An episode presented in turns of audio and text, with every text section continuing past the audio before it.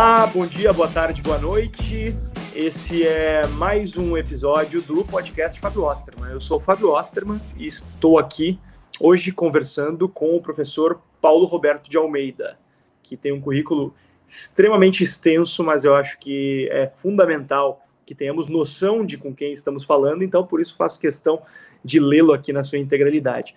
Doutor em Ciências Sociais pela Université Libre de Bruxelas, mestre em Planejamento Econômico pela Universidade de Antuérpia, licenciado em Ciências Sociais pela mesma Université Libre de Bruxelas, é diplomata de carreira por concurso direto desde 1977, serviu em diversos postos no exterior e exerceu funções da Secretaria de Estado, geralmente nas áreas de comércio, integração, finanças e investimento.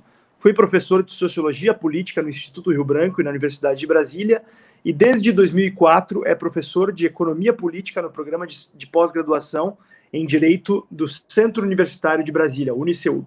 É editor adjunto da Revista Brasileira de Política Internacional, colabora com várias iniciativas no campo das humanidades e ciências sociais e participa de comitês editoriais de diversas publicações acadêmicas. De agosto de 2016 a março de 2019, foi diretor do Instituto Brasileiro de Relações Internacionais, o IPRI, afiliado à Fundação Alexandre de Guzmão, do Ministério das Relações Exteriores do Brasil. Professor, um prazer tê-lo aqui conosco, uma alegria muito grande. Grande abraço, já Fábio. Aí, aí é uma boa década, né? Já tivemos Exatamente. a oportunidade de estar juntos em diversos eventos, sempre uma alegria contar com a tua sabedoria, enfim, e sentar para conversar contigo é sempre uma aula. Então, agora virtualmente aqui, espero que possamos repeti-la com as atualizações diante desses últimos fatos do nosso país, né? Mas eu queria que tu começasse falando um pouquinho sobre a tua trajetória de vida e a tua trajetória intelectual de descoberta das ideias liberais, porque não está no teu currículo, mas tu também é uma das maiores mentes do liberalismo brasileiro aí, tem uma visão muito arguta da realidade política e social brasileira. Pois não, Fábio. Veja, eu venho de uma família muito modesta, como muitos brasileiros, sobretudo do sul, sudeste. Meus avós eram imigrantes italianos, camponeses analfabetos da Itália e de Portugal. Vieram para trabalhar nas fazendas de café, não é? Substituir escravos é, recentemente é, libertados do jugo. É, meus pais não tinham primário completo, ou seja, eu venho de uma família muito modesta realmente. Trabalhei desde a minha infância, fiz escolas públicas e tive a sorte de morar num bairro de São Paulo, um pequeno bairro que hoje é um, um bairro perto da Faria Lima, né? Mas é, o Itaim Bibi, na, mas na época era chamada Chácara Itaim, é, ruas de na terra. Na época não era, não era, não era tão alto o poder aquisitivo, então. Exatamente, era um bairro de classe média pobre e, digamos, ruas de terra. Eu jogava futebol na rua, mas é, tive a, a sorte de ser de uma família modesta, de estar num bairro que tinha uma biblioteca pública infantil, Biblioteca Pública Infantil Anne Frank, municipal, onde eu passei toda a minha infância e metade da minha primeira adolescência, digamos assim. Eu eh, aprendi a ler muito tardiamente, minha casa não tinha livros, absolutamente, não é? Só aprendi a ler com sete anos, quando fui para o primeiro ano primário, e mas aí eu li praticamente todos os livros da biblioteca. Eu passava todas as minhas tardes na biblioteca, tirava livros para ler de noite em casa. Então eu me fiz pelas bibliotecas, isso foi toda a minha trajetória, o que explica, digamos, a situação excepcional de eu ter sido o primeiro da minha família que poderia ter ido para uma profissão manual, um marceneiro, estava em causa, né, ser marceneiro, ou, ou, enfim, meu pai era motorista de caminhão, enfim, de fazer entregas, minha mãe lavava roupa para fora, e eu trabalhava desde criança, né? Fui pegando tênis em clube de, eh, de tênis, fazendo é, pacotes em supermercado, sendo office boy desde muito jovem. Então eu me fiz nessa vertente dupla de estudo e trabalho. Isso me fez muito bem. É, e me permitiu entrar numa universidade pública, né, na USP, em Ciências Sociais, aliás, na famosa Batalha da Maria Antônia, em 68, não é? Outubro de 68, eu estava fazendo o vestibular eu era um esquerdista típico, não é? Mas é, o senhor não estava lá batendo nos estudantes do Mackenzie? Não, eu ainda estava no secundário. É, eu apenas acompanhei de longe. Eu estava me preparando para o vestibular, justamente, que foi outubro, novembro de 68. É, uma das minhas examinadoras foi a professora Ruth Cardoso, né, esposa do Fernando Henrique Cardoso, e, e vários outros intelectuais. É, eu tinha começado a ler Marx muito cedo, porque a minha primeira, o meu primeiro engajamento político, digamos, em temas internacionais, foi a crise dos mísseis de Cuba, né, em 62. Eu ainda no ginásio assisti uma palestra de um editorialista do Estado de São Paulo, conhecido, aliás, Oliveiros da Silva Ferreira, não é? que durante muitos anos foi professor na USP, trabalhou muito sobre o partido militar, como se diz hoje, e fez uma palestra brilhante sobre a crise dos mísseis em Cuba em 62. Eu fiquei assim, é, é, estarrecido, me lembro até que a minha mãe, numa tarde, foi me buscar na escola temendo uma guerra nuclear, não é? E depois é, o golpe de 64 foi, digamos, a minha é, iluminação política, digamos, né? comecei a ler toda aquela oposição, me encaminhei para a esquerda, estava fazendo manifestações contra o imperialismo americano, contra a ditadura militar, o arroxo salarial, é, tipicamente um estudante esquerdista, inclusive no ingresso na universidade. O problema é que quando eu entrei na universidade, que foi já em março de 69, não é? é primeiro ano do curso de Ciências Sociais, não na Maria Antônia, que foi destruída, mas nos barracões da USP, onde eles estão até hoje. Aliás, eu fui a primeira turma dos barracões da USP. Eh, os meus professores o senhor, foram o senhor, entrou, o senhor entrou, o senhor entrou na faculdade no auge do regime militar, então logo após o AI-5. Exatamente. No período em que começava. 68, 68, quando eu fiz o vestibular, eu estava também cumprindo o exército, serviço militar. E em 69, quando eu ingressei na universidade, em 69, portanto, uh, em maio de 69, os meus professores foram caçados, Fernando Henrique Cardoso, Otaviani, Florestan Fernandes, vários outros, não é, de outras, outras faculdades, e o meu exército invadia a minha universidade.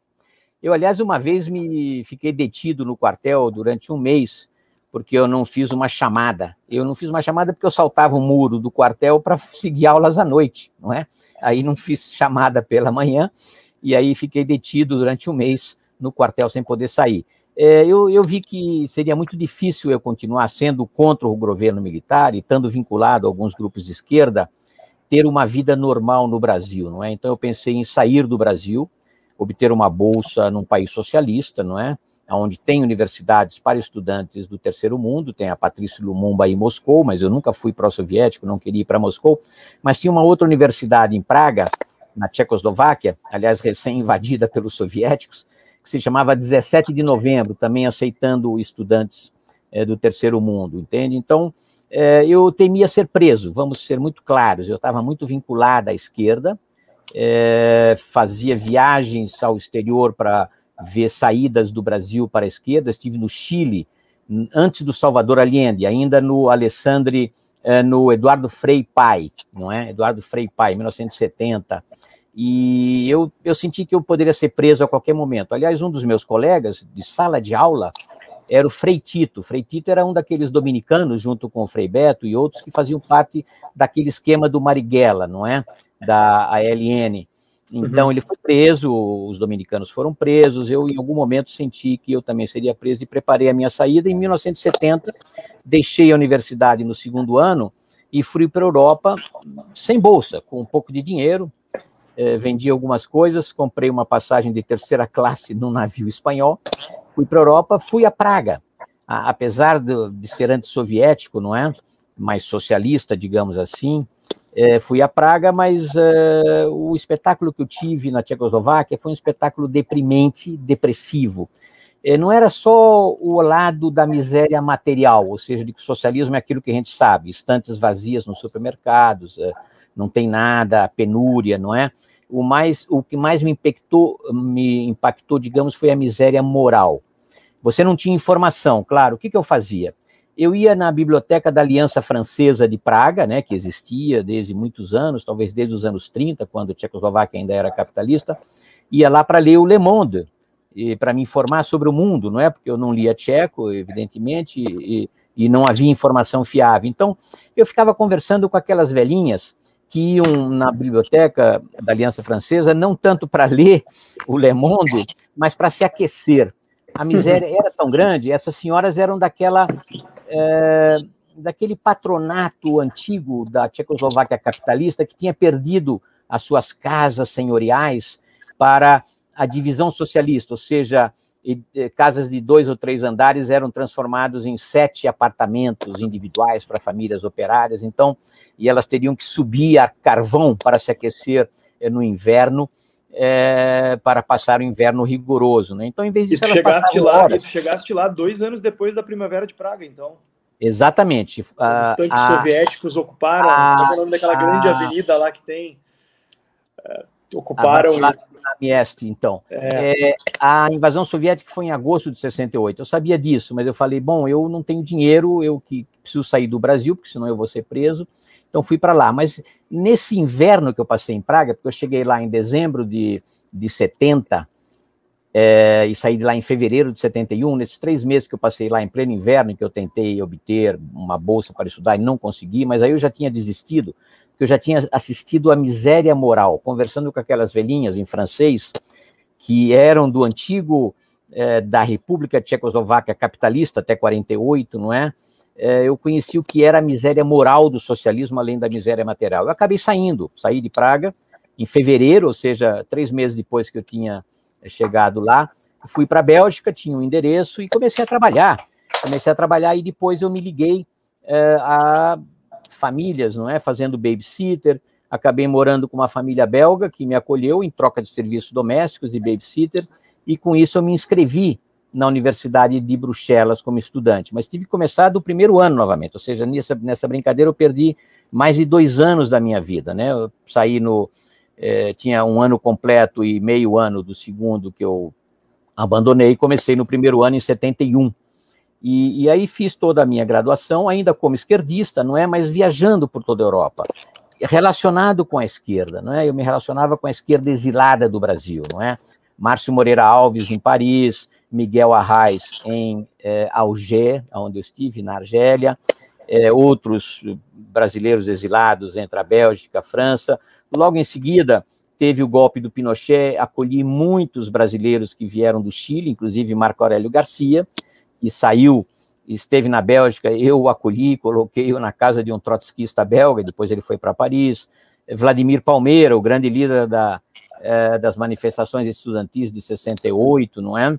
é José Ibrahim, líder de greves operárias, enfim, vários uh, estudantes, vários militantes da esquerda, ex-guerrilheiros, né, que passaram por Cuba, passaram por vários lugares antes de aportar na Europa. E, mas eu fui me educando na economia, na política, nas relações internacionais, pelas leituras. Digamos que eu passei a maior parte do tempo, em vez de assistir aulas na universidade, eh, eu ia apenas para alguns seminários mais interessantes, eu ficava na biblioteca o tempo todo, lendo, lendo, lendo, lendo. Tanto que alguns grandes clássicos da literatura brasileira eu li primeiro em francês. Por exemplo, uh, Casa Grande Senzala, do Gilberto Freire, li em francês. Le Maître et les Esclaves. O Canudos, do Euclides da Cunha, li em francês, traduzido em francês. Ou seja, eu lia sobre o Brasil em inglês, francês e, e em português, o que existisse. Passei, então, quatro anos de graduação, é, ditadura ainda no Brasil, fiz um mestrado em economia, indo para Antuérpia, Universidade de Antuérpia. É, terminei o mestrado, me inscrevi para um doutoramento na própria Universidade de Bruxelas, em 76 já estamos aí. E aí foi quando o Geisel veio com aquela história de abertura, etc. Eu resolvi voltar ao Brasil, não é? Voltei ao Brasil no início de 77. É, e logo em seguida veio o pacote de abril. O Geisel fecha o parlamento outra vez, caça mandatos, e dá uma é, endurecida no regime, digamos, né? Vários comunistas ainda é, foram mortos, etc. Mas eu me engajei na vida universitária, que sempre foi a minha a minha vocação, não é? Comecei a dar aulas em São Paulo durante algum tempo, mas uh, eu não sabia como é que estava a minha ficha na polícia, ou melhor, no SNI, na polícia política, digamos assim, porque eu tinha passado quase sete anos na Europa protestando contra a ditadura, ainda que sob outros nomes, não é? Eu tinha uma outra eh, assinatura em artigos que eu publiquei, em manifestações, em comunicações, em grupos de esquerda, eh, mas aí no final eu já era um social-democrata, um socialista light, digamos. Mas estilo... sob, sob esse aspecto, que bom que não tinha internet naquela época, né? Senão seria fácil de eles encontrarem as tuas marcas de de oposição à ditadura. É, e eu, quando estava em São Paulo, a partir de março, abril de 77, eu queria testar a minha ficha na polícia. Então, a única forma é você fazer um concurso público. Eu li na Folha que havia um concurso para o Itamaraty, não para o Rio Branco, porque eu não queria voltar a ser aluno, eu já estava no doutoramento, não, uhum. não queria voltar atrás. Então, era concurso direto, que teve durante quatro, cinco anos, numa fase de expansão do serviço diplomático, né, abertura de postos nos países exportadores de petróleo, países africanos.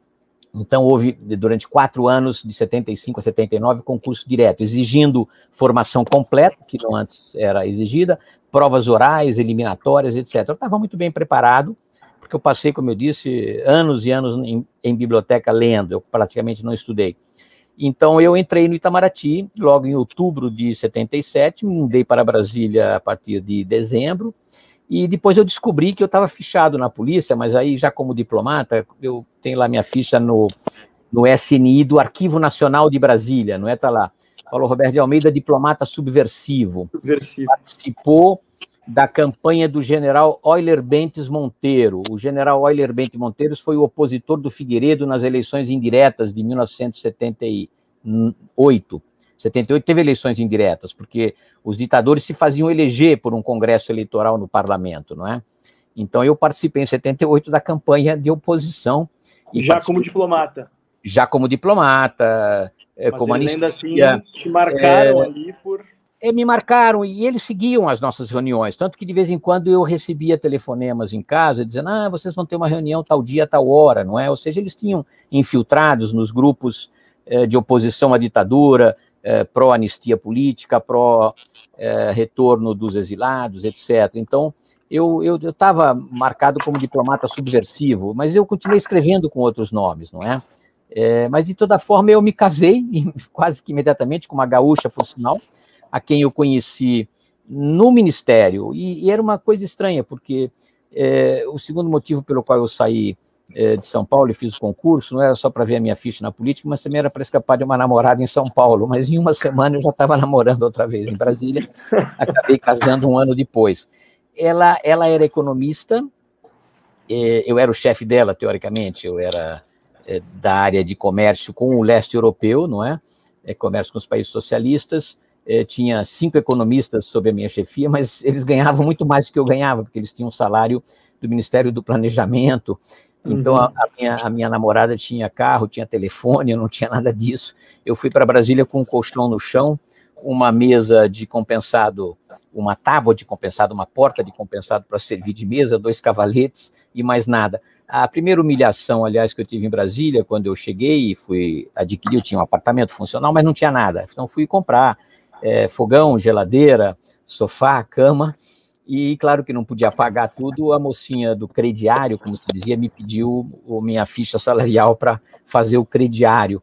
Eu trouxe, ela olhou e falou: Olha, sinto muito, mas a sua renda não lhe permite ter crediário é, para você ver como era baixo o salário do terceiro secretário. Acabaram me dando, claro, porque eu era funcionário público, então fiquei pagando lá os meus pertences, mas aí quando a gente casou, a gente juntou as nossas coisas e ficamos no apartamento funcional, viajamos muito e logo em seguida quisemos sair, não é? Eu vinha de um exílio de sete anos, queria ficar mais tempo, mas a Carmelice é grande viajante, é nômade, muito mais do que eu, e queria sair, a gente acabou saindo, eu acabei aceitando um, uma oferta que aliás não queria, me ofereceram ir para Berna, né, um paísinho pequeno, sem muita importância, mas o embaixador queria um, um diplomata economista, eu tinha tirado 100 na prova de economia, me recomendaram, eu recusei uma vez, mas insistiram, eu acabei indo, foi muito bom. Porque em Berna nasceu meu primeiro filho, o Pedro Paulo, que é um gaúcho helvético, digamos assim, e eu retomei o meu doutoramento, porque o doutoramento que eu tinha começado em 76 foi interrompido pela minha volta. Então, em 80, logo que nasceu meu filho, eu é, fui a Bruxelas novamente, me reinscrevi, refiz o projeto e terminei o doutoramento é, três anos depois, né? E é gozado que eu tinha começado o doutoramento com um projeto florestânico, Florestan Fernandes, o, mestre da Escola Paulista de Sociologia, naquele conceito da revolução burguesa, da autocracia burguesa. Exatamente, dentro da linha marxista, Nicos Pulantes, Florestan Fernandes, etc., mas nessa transição é, para a carreira diplomática, sobretudo para viagens pela Europa toda, todos os socialismos eu conheci, todos os capitalismos ideais, surreais, subdesenvolvidos. Você conheceu na, na prática mesmo, na vivenciando prática, ali. Já como exilado eu viajei muito, né, por toda a Europa, fui uhum. até Argélia, tive no socialismo real, e depois como diplomata, uh, a partir dos anos 80, digamos, uh, viajei também pelo socialismo, fui a Berlim comprar minhas obras completas do Karl Marx, em, logo em 81, mas depois, uh, como eu não tinha terminado a tese ainda, logo que terminou Berna, eu queria ficar na Europa, fui para Belgrado, era o posto que tinha, Belgrado. A Iugoslávia não era exatamente o socialismo real, era o socialismo autogestionário. Isso, pois é, lá, era... lá se tinha, empresas eram geridas pelos próprios trabalhadores, supostamente. Teoricamente, né? teoricamente. Eu descobri que tudo aquilo era uma farsa, né? que o socialismo real é, ou autogestionário da Iugoslávia era uma farsa, era a ditadura do partido igual, Claro que a personalidade do Tito mantinha aquilo unido, foi o grande resistente contra o nazismo durante a guerra, mas assim que ele morreu, e eu fui para lá já com ele morto, ele morreu em 80, 81, eu cheguei lá em 82, é, a Iugoslávia começou a se desmembrar. E eu viajei muito pela Iugoslávia, e você sentia o nacionalismo, sobretudo do norte, que era austro-húngaro, digamos assim, né? dos Habsburgos, né? a Eslovênia e a Croácia, nazistas que se aliaram aos ustachis, aos nazistas durante a Segunda Guerra, e depois os sérvios, bosníacos, eh, macedônios, que ficaram sob a dominação otomana eh, até a Primeira Guerra Mundial e que foram mais resistentes, digamos assim. O Tito era uma combinação de sérvio-croata, era de pai croata e mãe sérvia ou vice-versa. Então ele, ele fazia essa congregação. Mas eu senti na Iugoslávia que não havia ninguém que era iugoslavo realmente é, os censos nacionais eles eram por etnias. Você se classificava como esloveno, como croata, como é, sérvio, como kosovar, como húngaro, né? Porque tinha os húngaros lá na Voivodina e tinha os macedônios ao sul, junto da Grécia. É, e você tinha na Bósnia-Herzegovina, que não existe, na verdade, a Bósnia-Herzegovina, cuja capital é Sarajevo, a Bósnia era dividida entre croatas ao norte, sérvios a, a, digamos, a leste, e os muçulmanos. Era interessante que o, o censo iugoslavo classificava todas as etnias, mas você tinha a categoria muslim, né, muçulmano, que não é uma etnia, e sim uma religião. Mas por quê? Porque eram os eslavos islamizados pelos turcos, Sarajevo era a capital é, dos Balcãs otomanos, não é? Até, até as guerras é, é, balcânicas do final inclusive, do século Inclusive, foi um, um, acontecimento lá que gerou a Primeira Guerra Mundial, né? O Exatamente. Nacionalismo sérvio contra a dominação habsburga, porque o, os austríacos haviam tomado a Bósnia dos, dos otomanos e os sérvios é, da Bósnia não admitiam aquela dominação austríaca, queriam ser sérvios, não é? Vamos, vamos até porque o nosso tempo está. Eu, eu, por, por mim, o senhor sabe, eu gosto muito de ouvir a, as histórias e a, acho que é sempre um prazer, um privilégio ouvir alguém com a sua cultura, mas eu queria entrar especificamente é, nessa mudança de política externa que se deu a partir do governo Lula né, uma política externa que se propunha a projetar o Brasil como uma grande referência internacional, uma política externa mais ideológica e menos pragmática, uhum. talvez, é, e que passou e que teve como resultado, enfim, a abertura de embaixadas em centenas de países mundo afora, é, não trouxe efetivamente ganhos de abertura de grandes mercados para a economia brasileira, é, serviu talvez como uma plataforma de, de construção do projeto político ideológico do PT e de seus aliados na América Latina, é, e que redundou como inclusive um dos grandes argumentos do bolsonarismo para tirar o PT do poder, né? Que era o bolivarianismo, aquela ideia de, inclusive, oferecer termos de não só de trocas, mas também de financiamentos de obras de infraestrutura subsidiados a, a países amigos, digamos assim, como era o caso de Venezuela, de Cuba, etc., uhum. que chegaram no bolsonarismo. Como é que o senhor é, acompanhou e vivenciou esses processos tão curiosos e, e supostamente antagonistas que a gente Olha, vivenciou no Brasil ao longo dos últimos 15 anos? Eu sou diplomata desde 77 e desde o início, segundo as minhas lides acadêmicas, eu sigo a política interna brasileira na parte que ela cuida de política externa, ou seja, como os partidos políticos se posicionam em temas internacionais. Eu segui isso desde os anos 80, anos 90, ou seja, muito antes que o PT chegasse ao poder, eu já estava analisando a política externa do PT. Sabia do socialismo, do cubanismo do PT, da sua dependência de dinheiro cubano, inclusive. Então, eu seguia todos esses aspectos de política doméstica relativamente à política externa.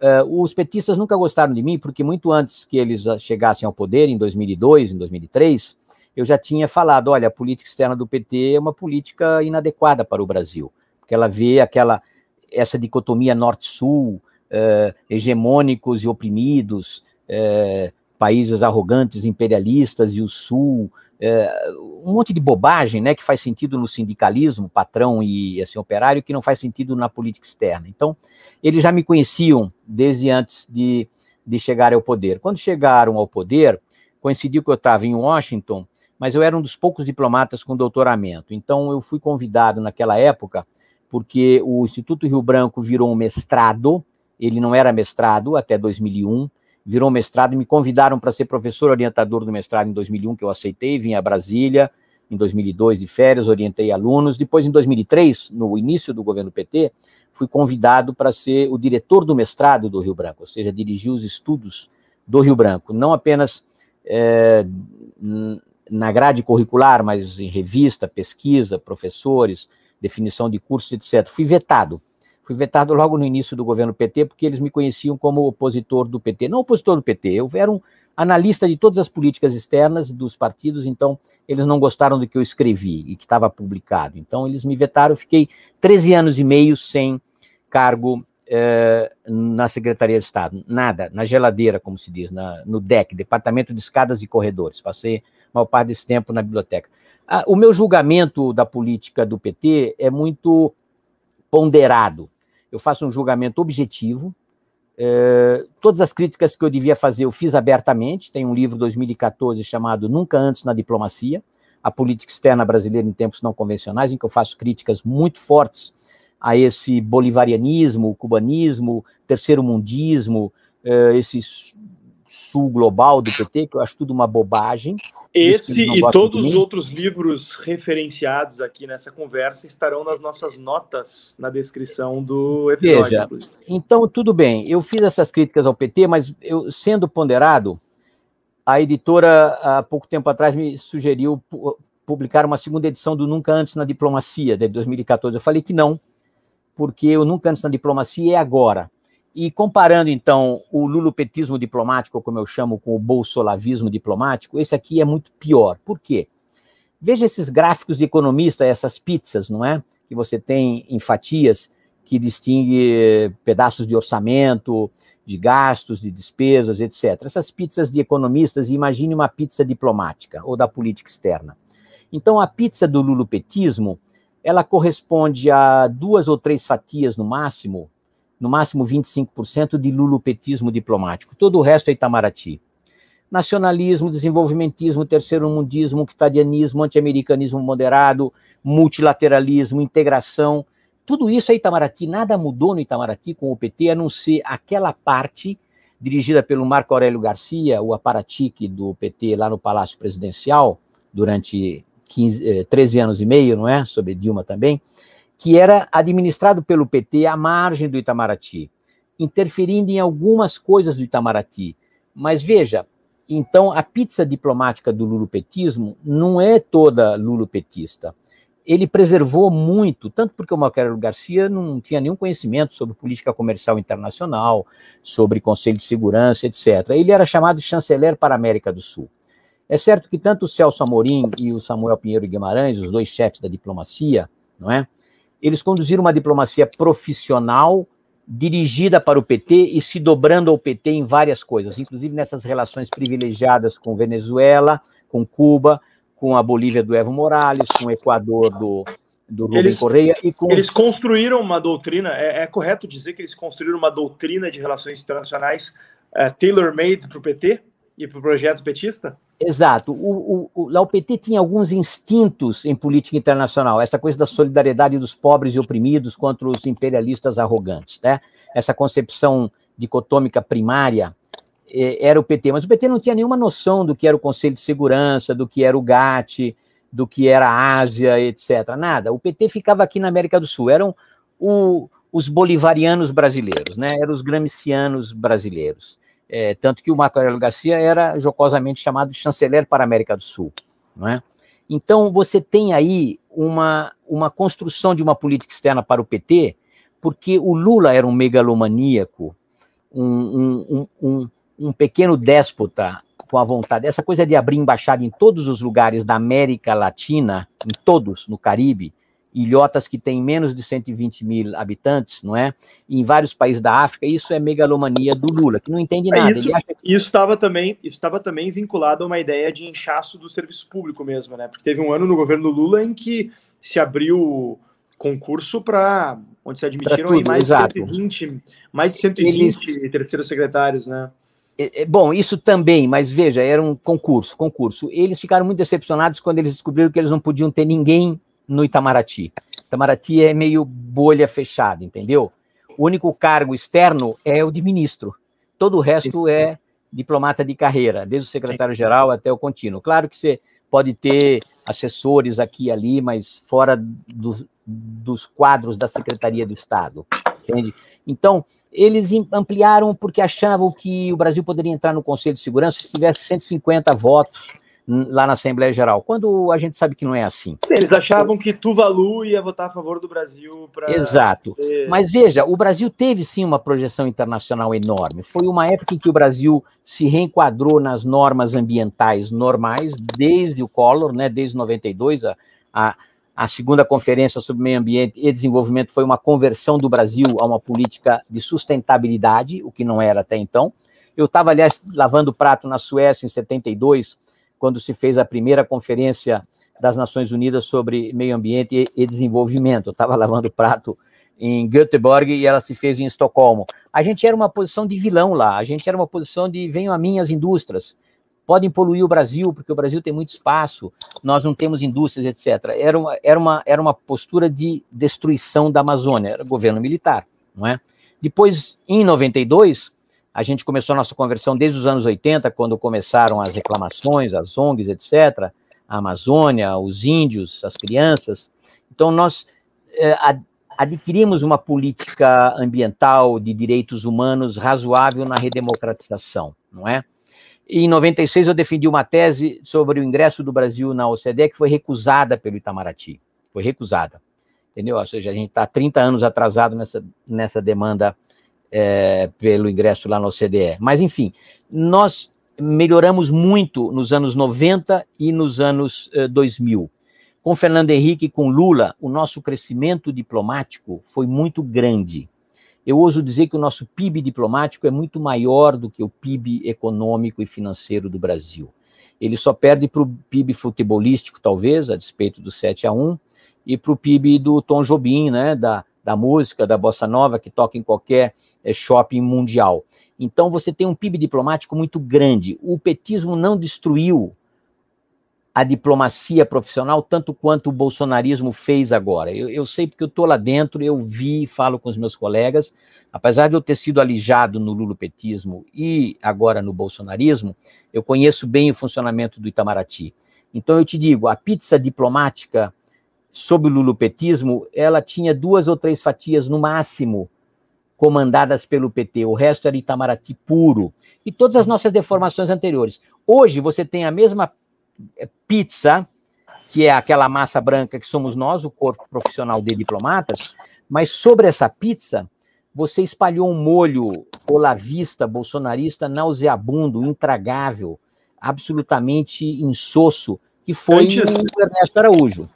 Antes do senhor entrar entrar nesse episódio, que acho que é, é, é uhum. o ápice de, dessa nossa conversa, deixa eu, deixa eu lhe relembrar da última vez que nós nos encontramos pessoalmente, se o senhor uhum. se recorda, uh, acho que era outubro de 2019 ou setembro de 2019 em Brasília, numa palestra que o senhor foi dar no, no Churchill Bar, ali no ah, Brasil sim. 21, em que naquela noite, além de mim e do meu amigo Rodrigo Sarava Marinho, que era, acho que, o moderador da, da, daquela conversa, estava presente também aquela militante ex-feminista, Sarah Winter, Sarah Winter, Sarah Winter, que começou a, a, a surtar no meio da sua fala quando o senhor criticou a Damares Alves, ministra dos Direitos Humanos. Aquilo Exato. foi uma cena absolutamente surreal.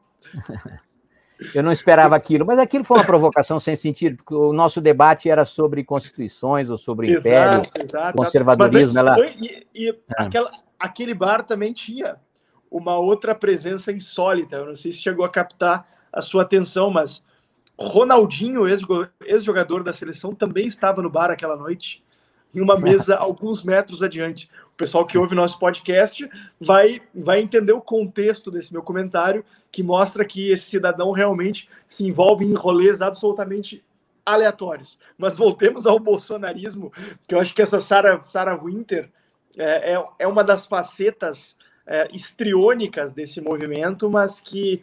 Como é que o senhor é, enfim, define o bolsonarismo como movimento político e as suas implicações para as relações internacionais do nosso país? Em primeiro lugar, não existe bolsonarismo.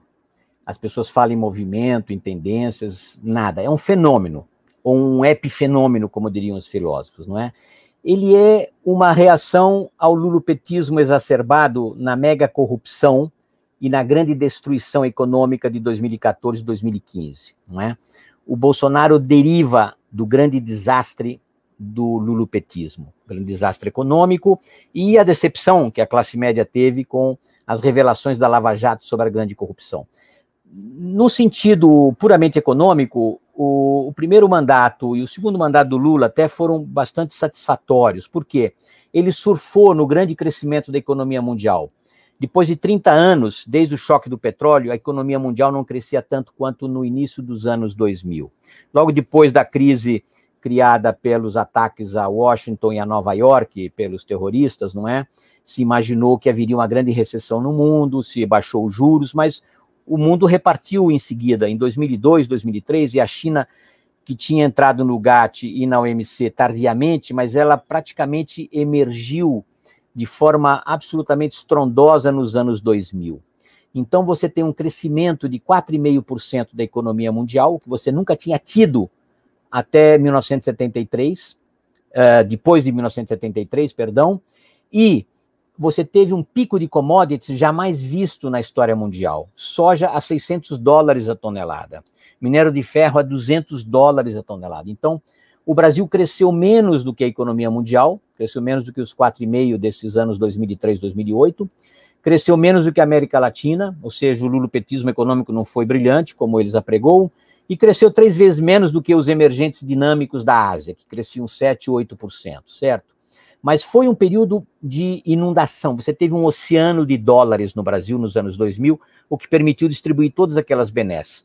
Mas os problemas começaram aí, porque o lulopetismo fez, durante toda a sua trajetória de 13 anos, um crescimento dos gastos públicos acima da inflação, acima do crescimento, acima da arrecadação, acima dos ganhos de produtividade, ou seja, era insustentável. Em algum momento aquilo teria é, degringolado, mas teria sido no médio prazo. Mas o Lula era um cara muito esperto, manteve o Meirelles no Banco Central, que conduziu uma política anti-inflacionária muito correta, não é?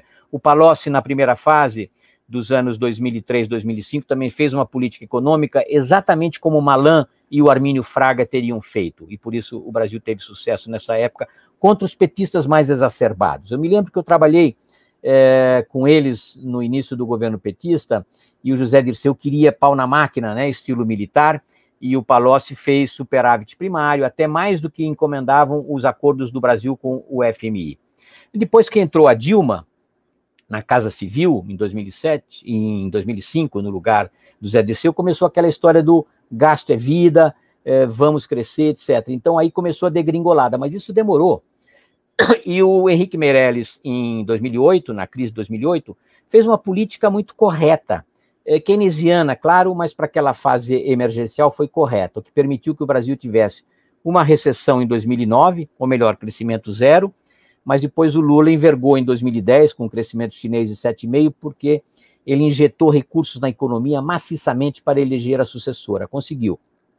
A sucessora foi uma inepta em economia. A Dilma conduziu uma política econômica desastrosa em todos os aspectos. Todos os. Ela fez tudo errado em todos os aspectos, e aí começou uma inversão notável entre crescimento do gasto público e diminuição do investimento e diminuição do crescimento. 2014 foi o ápice disso e foi o grande desastre, uma recessão maior do que em 30, 31. A recessão da Dilma 2014-2015, de menos 8 para o PIB, menos 10% para o PIB per capita, foi superior à que o Brasil teve em 30 31, a maior de toda a nossa história econômica jamais vista. Agora, isso se juntou com a corrupção petista, que foi realmente monstruosa. Eu costumo definir em termos marxistas a corrupção normal dos políticos, que é o modo artesanal de produção de corrupção. Os políticos, pelas suas emendas paroquiais, uh, ficam roubando pelas ONGs familiares normalmente. E quando chegou no petismo, você passou por um modo industrial de produção de corrupção, corrupção sistemática comandada pelo partido, extorsão direto nas empresas e na Petrobras algo que jamais tinha sido visto no Brasil. Ou seja, um processo realmente é, destruidor das contas públicas, não é? Então, o, o, bolsonarismo, ele é o resultado disso, é o resultado do grande desastre econômico de 2014-2015, 14 milhões de desempregados, recessão brutal e corrupção como nunca tinha sido vista, não é? é inclusive no plano moral, porque aí você tem aquela extensão da corrupção, como se dizia do núcleo do poder ao guarda da esquina. Os exemplos vêm de cima. E, e, o Lula foi um mafioso, foi um grande chefe de máfia, porque mesmo já fora do poder, a partir de 2011, ele passou a negociar contratos com Angola, com Moçambique, com, com a Venezuela, em que ele inseria eh, os interesses da Odebrecht, da OAS, de outras grandes empresas, com doações legais ao partido e doações ilegais em cash para os dirigentes do PT. Então, como é, que criou... senhor, como é que o senhor relaciona ou compara esse gangsterismo petista com o atual gangsterismo miliciano bolsonarista? Eu diria o seguinte: na escala do gangsterismo, do patriotismo, patrimonialismo gangsterista, você tem muitos exemplos, não é? A Itália, durante um certo tempo, na democracia cristã, foi realmente dominada pela máfia, pela Endragueta, é, pela Camorra em vários é, lugares do sul da Itália e até no norte, enfim, não é? Você teve o exemplo nazista. O exemplo nazista é um exemplo de gangsters tomando o, lá o comando de um Estado desenvolvido, avançado. Os nazistas eram gangsters, entende? Então você tem isso vários exemplos. A lei seca nos Estados Unidos, de 19 a 33, é gangsterismo. Você tem a máfia italiana ou a máfia irlandesa trazendo o uísque do Canadá e distribuindo, e tendo senadores, tendo chefes de polícia, tendo é, invadindo vários setores da vida pública. Las Vegas ficou sob o comando da, lá da máfia durante décadas, até o FBI desmantelar isso nos anos 90 já, entendeu? Então, você tem vários exemplos de gangsterismo no comando de um Estado. A Venezuela é um. É, Cuba talvez seja um, mas Cuba é um exemplo mais stalinista, não é? Como é a Coreia do Norte. É, então, o que você tem no petismo, digamos, ao lado da ideologia social-democrata ou socialista, como eu disse, você tem a rapinagem sindical, a mafiosidade natural dos sindicatos brasileiros, criados na era Vargas, administrados pelo Estado, com transferência de dinheiro do Ministério do Trabalho, e você cria uma, uma, uma fileira de crimes para preservar verdadeiras dinastias no sindicalismo brasileiro. Você teve gente que ficou 40 anos dirigindo confederações de vários setores. O PT nasceu no sindicalismo alternativo dos anos 70, da luta contra a inflação, contra o arroxo salarial. Então, ele era alternativo aos sindicatos amarelos, como se dizia, né? os sindicatos de é, é, submissos ao governo. Então, ele foi isso, mas apenas no começo. Depois, eles enveredaram pela mafiosidade sindical normal é, do lado da CUT, do lado do PT. E na redemocratização, você teve, como eu disse, os guerrilheiros reciclados. O pessoal que voltou do exílio a partir de 79 tinham aprendido técnicas cubanas, não é? Uh, José Dirceu, Marco Aurélio Garcia e outros que entraram no, lá no PT. Eles foram os aparatiques que criaram é, partido dentro do partido, movimentos. O PT é, uma, é um conglomerado de sete, oito tendências, não é? Então, ele é um verdadeiro movimento, um verdadeiro partido que tem uma direção talvez comprometida com a corrupção, pelo lado sindical, pelo lado neo-bolchevique, muito diferente do bolsonarismo. O bolsonarismo não é nada disso. O bolsonarismo é o roubo artesanal de baixo clero, de rachadinhas, de corrupção na gasolina, na contratação de funcionários, sempre foi isso e nada mais do que foi isso. E não tem nenhuma doutrina, nenhuma ideologia, não é? O PT também não tem muito, digamos, ele tem aquelas coisas socialistas que os intelectuais gramscianos fizeram, mas isso é para juntar o pessoal, não é? E os sindicatos de trabalhadores. O, o bolsonarismo não tem nada. O lulopetismo era um peronismo de botequim, digamos assim, não é? Aquele carisma do Lula como líder sindical. O Bolsonaro, nada. O Bolsonaro foi escolhido pelos militares eh, como reação à volta de um governo de esquerda, não é?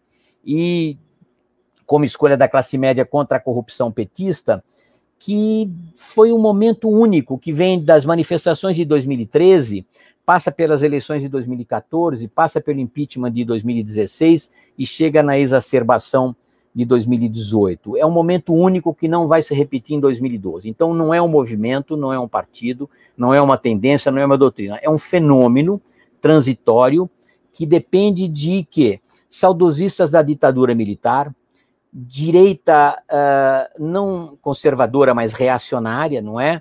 E alguns liberais enganados pelo Paulo Guedes, só porque estudou em Chicago, se pensa que ele seja um liberal. Não, ele talvez fosse liberal, mas no papel, escrevia lá os seus artigos, mas ele está se revelando não um ministro da Economia, mas um tesoureiro da campanha de reeleição do Bolsonaro. Está fazendo tudo o que o Bolsonaro quer e está deformando todas as políticas econômicas que nós poderíamos ter previdenciária, tributária, de privatização, etc. Essa privatização da Eletrobras é um escândalo, não é?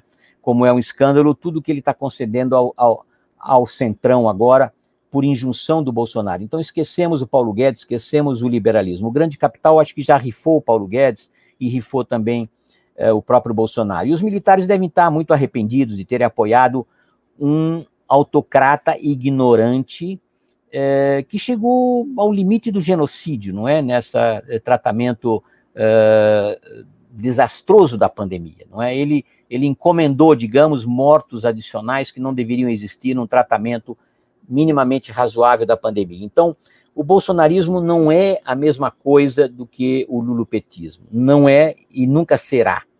Ele vai passar para é, o lata de lixo da história, como se diz, mas veja o seguinte: é, todas as sociedades têm é, no espectro político ideológico pessoas das teorias conspiratórias da extrema direita, não é, do antiglobalismo até a extrema esquerda mais radical. Tivemos guerrilheiros na Itália, guerrilheiros na Alemanha, não é? Movimentos de esquerda lá na Europa. Bernie Sanders é um socialista europeu perdido nos Estados Unidos, enfim. Então você tem um amplo espectro na sociedade.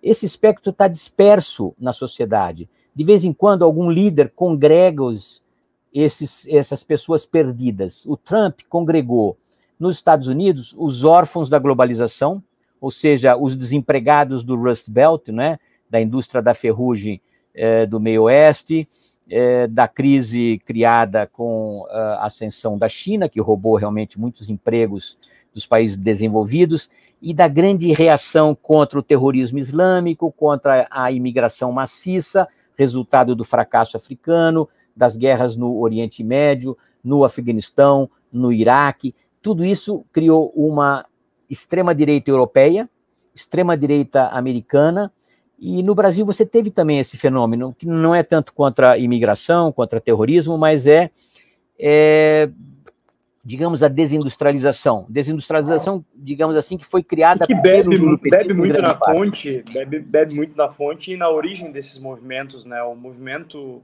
da, da alt-right brasileira é uma cópia descarada dos Sem dúvida. americanos, né? inclusive com um elemento racial um tanto quanto confuso, né? dado o fato de que somos Muito, um país essencialmente muito. miscigenado. Né? Então a gente Mas vê essa, gente... essa, É. esse conteúdo de alt-right, ele interessa apenas a meia dúzia de intelectuais, entendeu? Isso é um fenômeno acadêmico. O povão mesmo, o povão quer emprego, quer segurança, quer bandido morto, vamos ser é, razoável, não é? E acho que o povão também cansou estatal. um, pouco, cansou um pouco dos excessos pós-modernos da, da Sem esquerda dúvida. que ganhou, que ganhou espaço com o, com o PT, né? Essa, esses excessos da esquerda identitária, especialmente, acho que acabaram esticando a corda de uma maneira que fizeram com que pessoas falassem, olha, Exato. Eu não sou Olha, eu racista, eu, tenho- não sou homofóbico, mas É, estão passando dos limites, né? Exatamente. Eu tenho quatro ou cinco livros sobre o bolsonarismo, nenhum deles eh, trata de questões reais da população. São livros feitos para intelectua por intelectuais para intelectuais. O fascismo, o conservadorismo, o alt-right, tudo isso interessa a um núcleo muito restrito de pessoas, entende? O que interessa mesmo ao povão é emprego, segurança, crescimento, e, e isso ele, ele não tem, não apenas dado pelo bolsonarismo ou não dado pelo bolsonarismo, isso é um fracasso de todas as elites brasileiras nos últimos 30 anos. É o fracasso da inserção global do Brasil, é, um, é, é, o, é o fracasso de, o, de uma continuidade do estatismo, do protecionismo, da não educação, de uma macroeconomia que teve uma estabilidade durante 15 ou 20 anos e depois foi destruída pela Dilma em parte e está ameaçada novamente agora pela alta da inflação. Ou seja, é, estabilidade macroeconômica, competição microeconômica não tivemos durante muito tempo e ainda não temos em grande parte. Governança de boa qualidade não temos. Capital humano de boa qualidade, ou seja, boa educação, não temos. E inserção na globalização, comércio internacional, investimentos diretos estrangeiros também não temos. Ou seja, o Brasil, nos cinco quesitos principais de crescimento sustentado, não sustentável, que um clichê, crescimento sustentado com transformação produtiva e distribuição social dos resultados, nós não tivemos. A nossa estabilidade do plano real durou bastante, sem dúvida nenhuma, mas o real já acumulou uma inflação de 300 ou 400% desde 94, né? Você não tem mais cois, eh, coisinhas custando um real ou dois reais, né? Elas estão muito mais caras. E você tem, sobretudo, uma degradação da educação, uma degradação dos serviços públicos, da segurança, e o petismo destruiu a moral pública no sentido da corrupção. Vamos ser muito claros aqui: o petismo fez muito mal ao Brasil na normalização da corrupção. O que você teve sempre no chamado presidencialismo de coalizão, que na verdade é um presidencialismo de cooptação, que é a barganha recíproca executivo legislativo pelas verbas do, eh, do orçamento, isso sempre teve, e você tem que dar concessões para ter a base congressual, você passou a ter com o petismo a compra de parlamentares, mensalão, compra de bancadas inteiras, né, o PTB, e você teve uma corrupção institucionalizada nas grandes estatais e nas empresas privadas, uma colusão. Isso é patrimonialismo gangsterista, isso é made in PT, tá? Isso ficou, tanto que hoje você já tem isso de forma descarada. A deformação do orçamento, que é o orçamento paralelo, é algo assim é muito pior do que a barganha normal que você tem de distribuir cargos e prebendas para políticos individualmente. Isso destrói todo o sentido de contas públicas, da impessoalidade da governança. O bolsonarismo é aprendeu, aprendeu bem com o petismo, então, será? Isso não é do bolsonarismo, isso é do estamento político, da casta política brasileira. Você tem no Brasil, do mais humilde vereador de província ao mais poderoso senador da República, e passando pelos governadores pelos vários mandarinhos do Estado, sobretudo na aristocracia do judiciário, você tem um assalto aos recursos públicos. Os únicos criadores de riqueza no Brasil são os empresários e os trabalhadores do setor privado. São os únicos que criam riqueza. O Brasil, ele arranca do valor agregado eh, produzida por todos os trabalhadores, mas sobretudo do setor privado, não é? Ele arranca um terço desse valor. A nossa carga fiscal é de 33% a 35%. Isso é a média dos países ricos, a média da OCDE. Pela nossa, pelo nosso PIB per capita, nós deveríamos ter 10 pontos a menos de carga fiscal. Países com o nosso PIB per capita têm 25% no máximo de carga fiscal. Nós estamos 10 pontos acima. Então, o Brasil tem uma deformação estatal muito grande. E você não tem produtividade para sustentar isso, porque os países nórdicos também têm uma grande carga fiscal, não é? 45, 50% do PIB passa pelo Estado nos países nórdicos, escandinavos, etc. É, é, mas eles têm uma produtividade capaz de sustentar isso. E depois eles só fizeram isso depois de ficarem ricos. Sim, é, Noruega, é, Finlândia, Suécia eram países pobres até a primeira metade do século XX. Depois eles se desenvolveram. E, tinham cargas tributárias muito mais baixas, obviamente. Muito mais baixas. E depois eles têm competição. Eles são países de mercado, são países abertos, são países de alta educação, de baixa corrupção de serviço público organizado. Né? A Suíça é um país que tem uma renda per capita de 100 mil dólares ou mais, mas a Suíça é, não tem corrupção praticamente.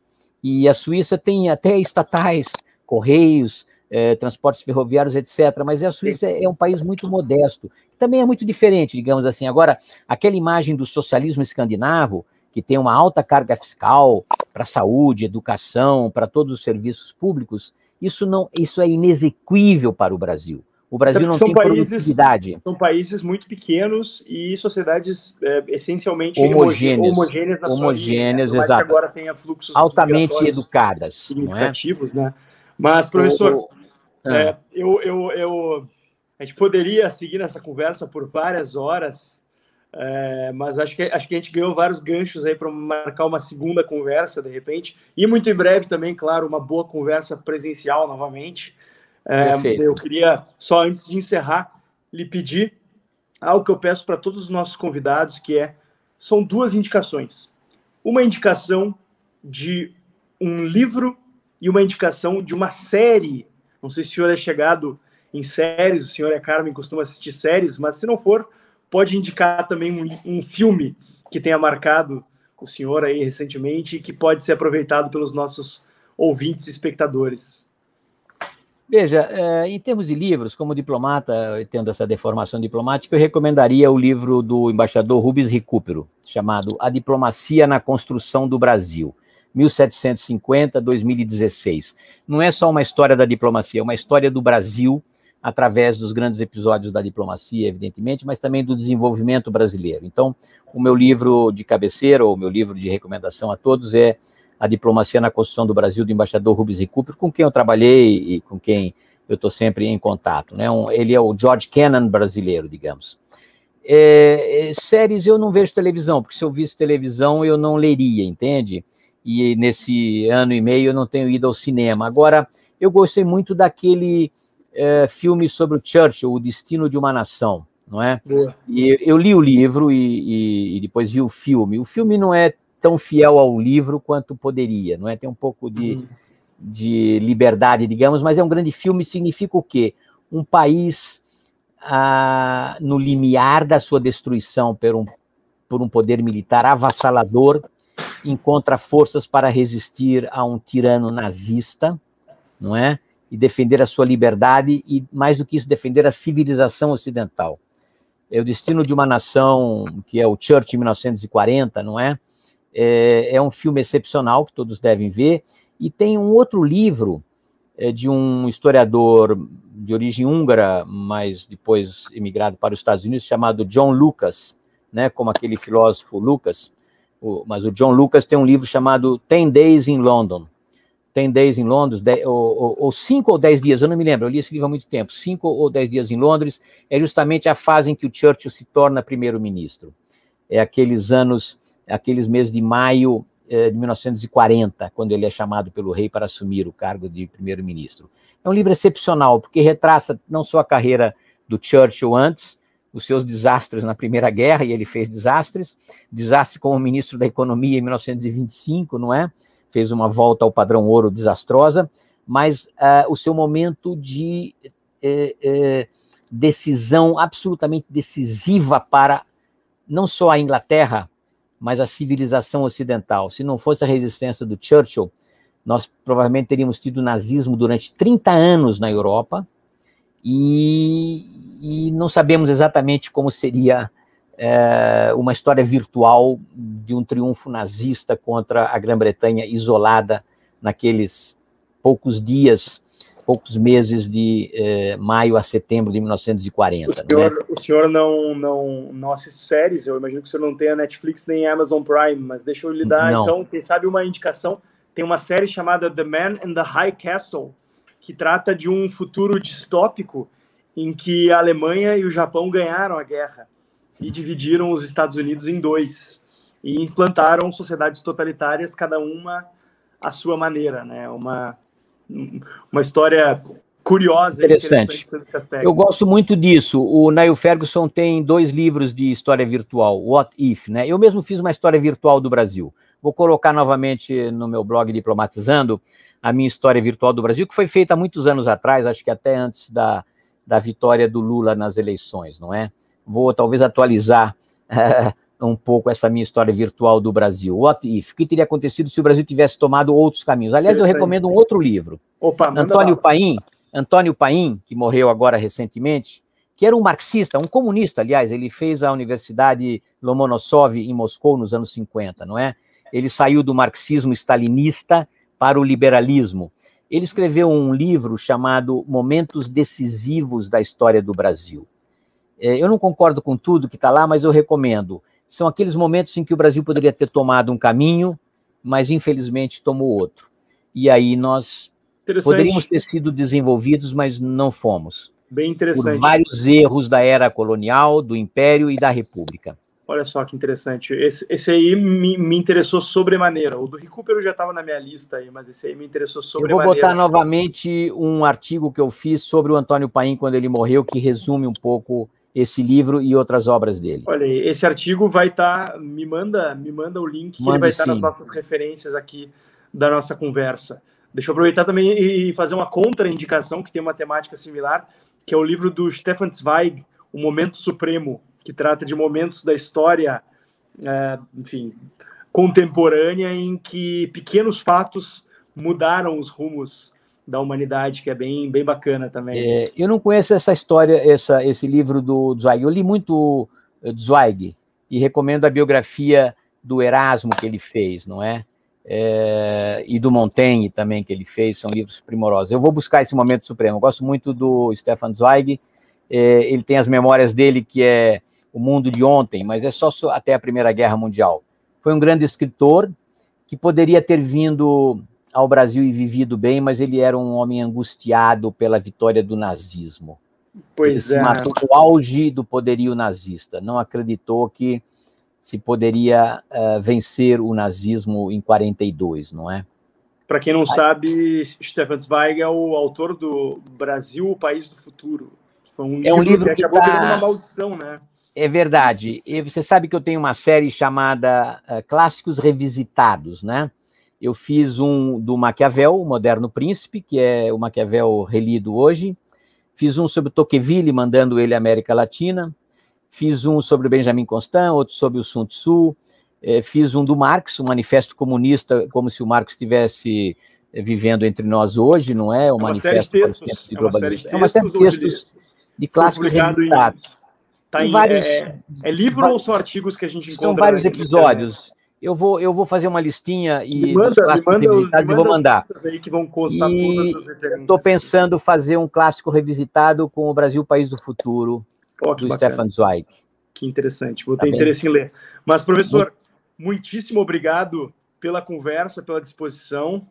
Um grande abraço aí a Carmelícia, a toda a família e espero que esteja tudo certo aí, que possamos nos reencontrar muito em breve após Vamos essa, esse, esse cataclisma é, sanitário. Esse pequeno parênteses, pequeno parênteses de dois anos nas nossas vidas. Exato. Vai passar. Exato, mas superaremos. Grande abraço aí, siga se cuidando. Um abraço. E até a próxima. Tchau, até tchau. a próxima vez. Valeu. Muito obrigado.